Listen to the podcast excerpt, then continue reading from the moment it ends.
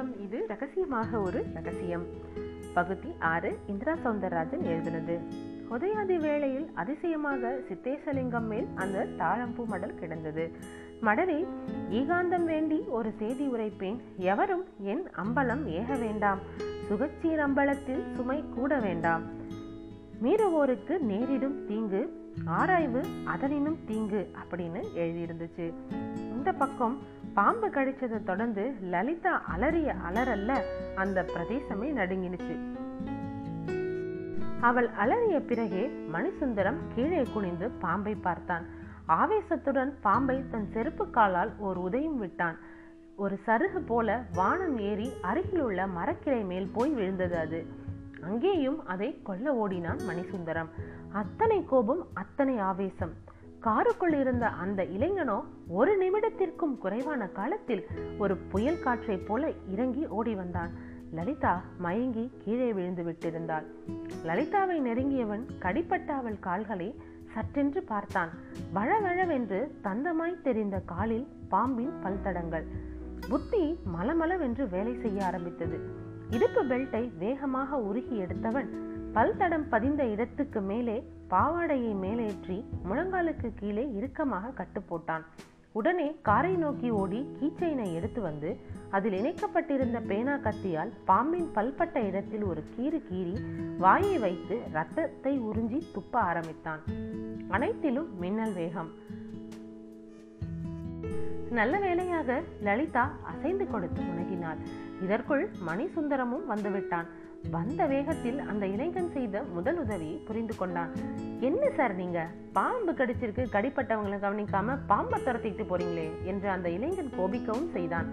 மணிசுந்தரத்திற்கு அடுத்து என்ன செய்வது? என்று புரிப்படவில்லை. எதிர்பாராத அதிர்ச்சியில் திக்குமுக்காடினான். இங்க பக்கத்துல டாக்டர் யாராவது இருக்காங்களா? கமான் குவிக் அங்க கொண்டு போவோம். பேசிக்கொண்டே லலிதாவை ஒரு பூங்கொத்து போல் தூக்கி தோளில் போட்டுக்கொண்டு காரை நோக்கி ஓடினான் அந்த இளைஞன். டாக்டர் எல்லாம் இங்க கிடையாது. நாட்டு வைத்தியர் தான் இருக்காரு. மணிசுந்தரம் கூவிக்கொண்டே பின்னால் ஓடினான். யாரோ ஒருத்தர்கிட்ட உடனே காட்டியாகணும். ஆமா இவங்க யாரு? உங்களுக்கு என்ன வேணும்? இவ என் தங்க பேரு லலிதா. நான் மணிசுந்தரம். நாங்க சித்தர்பட்டி தான். நீங்க கூட சித்தர்பட்டுக்கு வழி கேட்டீங்க போல இருக்கே. பேச்சுக்கு நடுவே கார் சீறிக்கொண்டு கிளம்பியது. மணிசுந்தரம் வழிகாட்டியபடியே கேட்ட கேள்விக்கு அந்த இளைஞன் ஆமோதிப்பதாய் தலையசைத்தான். உங்க பேரு? என் பேர் பிரசாத். சித்தர்பட்டியில் யாரை பார்க்கணும்? அப்படியே ரைட்டில் போங்க. எல்லாம் பிறகு பேசிக்கலாம். முதல்ல ட்ரீட்மெண்ட் அந்த நாட்டு வைத்தியர் வீடு எங்கே இருக்கு? அவர் வீட்டில் இருக்காரோ இல்லையோ தெரியலையே. எப்பவும் பாசிட்டிவாக திங்க் பண்ணுவோம். அவர் நிச்சயம் இருப்பார். பிரசாத் சொன்னது போலவே வைத்தியர் ராமரத்தினம் வீட்டில் இருந்தார். அப்போதுதான் காட்டிலிருந்து மூலிகைகளுடன் திரும்பி இருந்தார். மணி என்னாச்சு லலிதாவுக்கு? கொஞ்சம் முந்தி கூட பார்த்தனே. நல்லத்தானே இருந்தா? பாம்பு கடிச்சிருச்சு வைத்தியரே நீங்கள் தான் காப்பாத்தணும். ஓரளவு முதலுதவியெல்லாம் பண்ணிட்டோம். மணிசுந்தரத்தின் பேச்சில் சோகம் அலைமோதியது. இந்த தம்பி யாரு?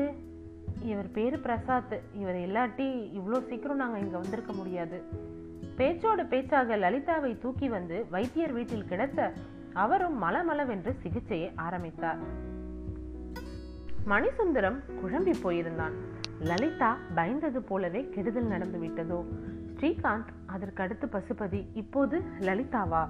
கேள்விக்குள் புழுங்கி புழுங்கி வாய் விட்டு வெடித்தே விட்டான். அழாதே மணி நிச்சயமா உன் தங்கையை காப்பாத்திடுவேன். கவலைப்படாதே. வைத்திய தேறுதல் கூறியும் அவனால் முடியவில்லை. பிரசாத்திற்கு அவன் மனநிலை துல்லியமாக புரிந்தது.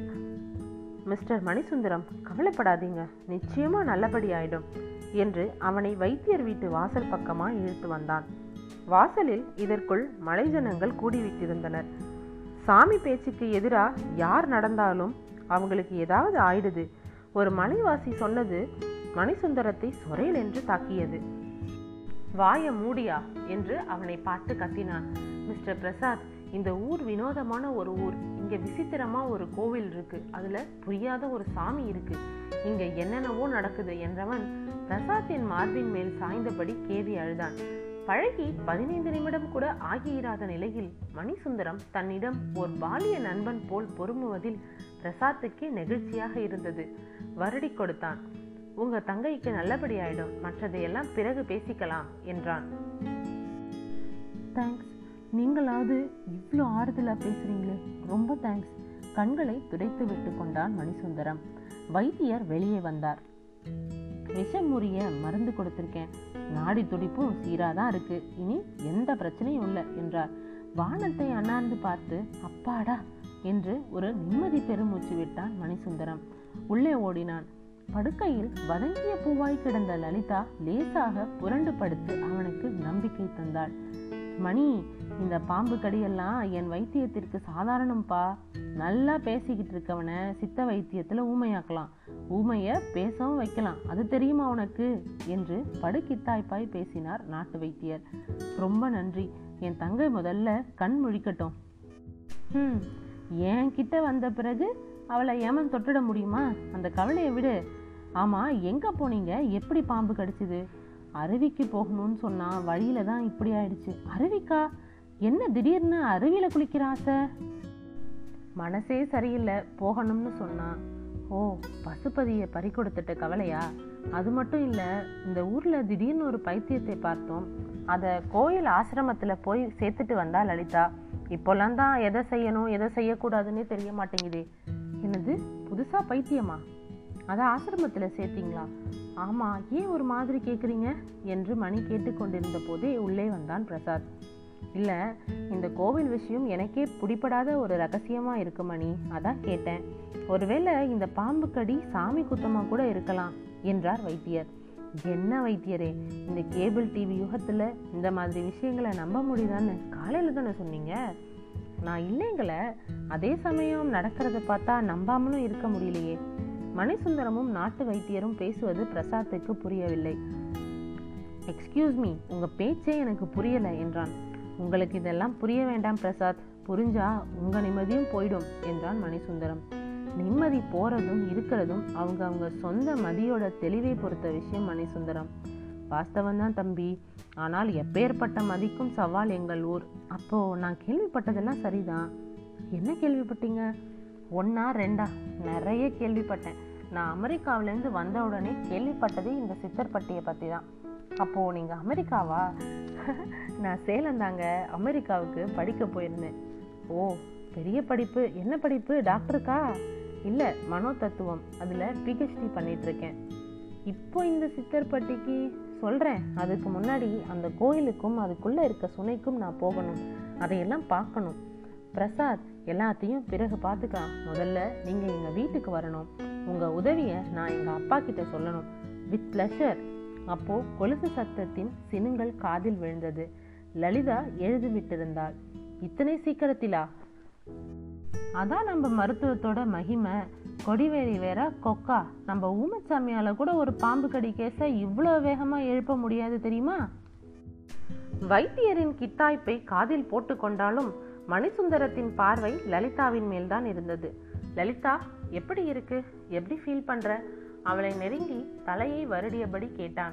எனக்கு ஒன்றும் இல்லை மணி என்றவள் எதிரே வாட்ட சாட்டமாக வாலிப வனப்பையெல்லாம் தான் ஒருவனே குத்தகைக்கு எடுத்த மாதிரி பிரசாத் தெரிந்தான்.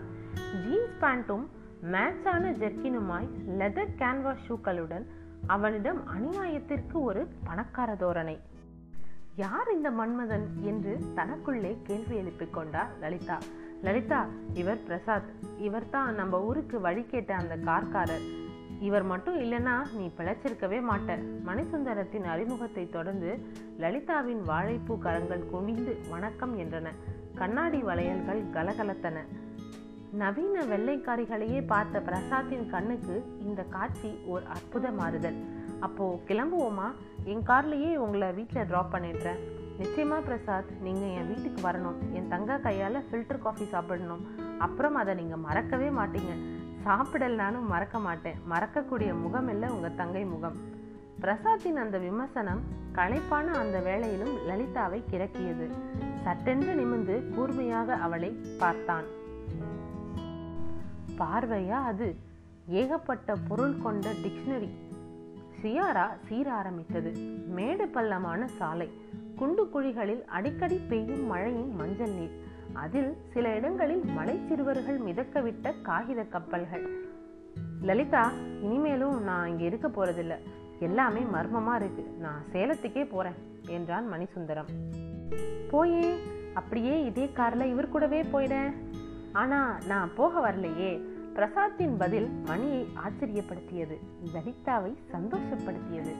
இந்த மரமப்பட்டியிலையா தங்க போறீங்க? இங்க ஒரு வசதியும் கிடையாது பிரசாத். இருக்கலாம் ஆனால் என்று அவன் விஷயத்திற்கு வரும் முன் எதிர்ச்சாலையில் குறுக்கில் வரிசையாய் மனித கூட்டம் பாதையை கடந்து மலைச்சரிவின் ஒற்றையடி பாதையில் இறங்கிக் கொண்டிருந்தது. சியாரா கிரீச்சிட்டு நின்றது. வரிசையாய் நடக்கும் அவர்களிடம் விஷமத்தனமான சேட்டைகள். யார் இவங்க? இந்த மலையோட பிரபலமான ஆசிரமத்தில் இருக்கிற பைத்தியங்கள் பிரசாத். எங்கே போகிறாங்க அதோ முன்னாடி ஒரு சின்ன குச்சியால் இவங்களை அடித்து விரட்டி வழிபடுத்திட்டு இருக்கானே கருப்பா குட்டையா. அவன்தான் அந்தோணிமுத்து. இந்த பைத்தியங்களோட எஸ்காட். அன்றாடம் பைத்தியங்களை பக்கத்தில் இருக்கிற மலையருவிக்கு கூட்டிக்கிட்டு போய் குளிக்க வச்சு ஈர்த்துக்கிட்டு வருவான். அவன் பதிலை பின்தொடர்ந்து பிரசாத்தின் பார்வை பைத்தியங்களிடம் ஊன்றியது. ஒவ்வொரு பைத்தியமாக மலைச்சரிவில் இறங்க கடைசியாய் வந்த கோட்டும் சூட்டுமான பைத்தியத்தை பார்த்து அலறிவிட்டான். அப்பா! என்று. இது ரகசியமாக ஒரு ரகசியம். தொடர்ந்து கதை கேட்டுக்கிட்டே இருங்க. அடுத்த எபிசோட்ல பார்க்கலாம்.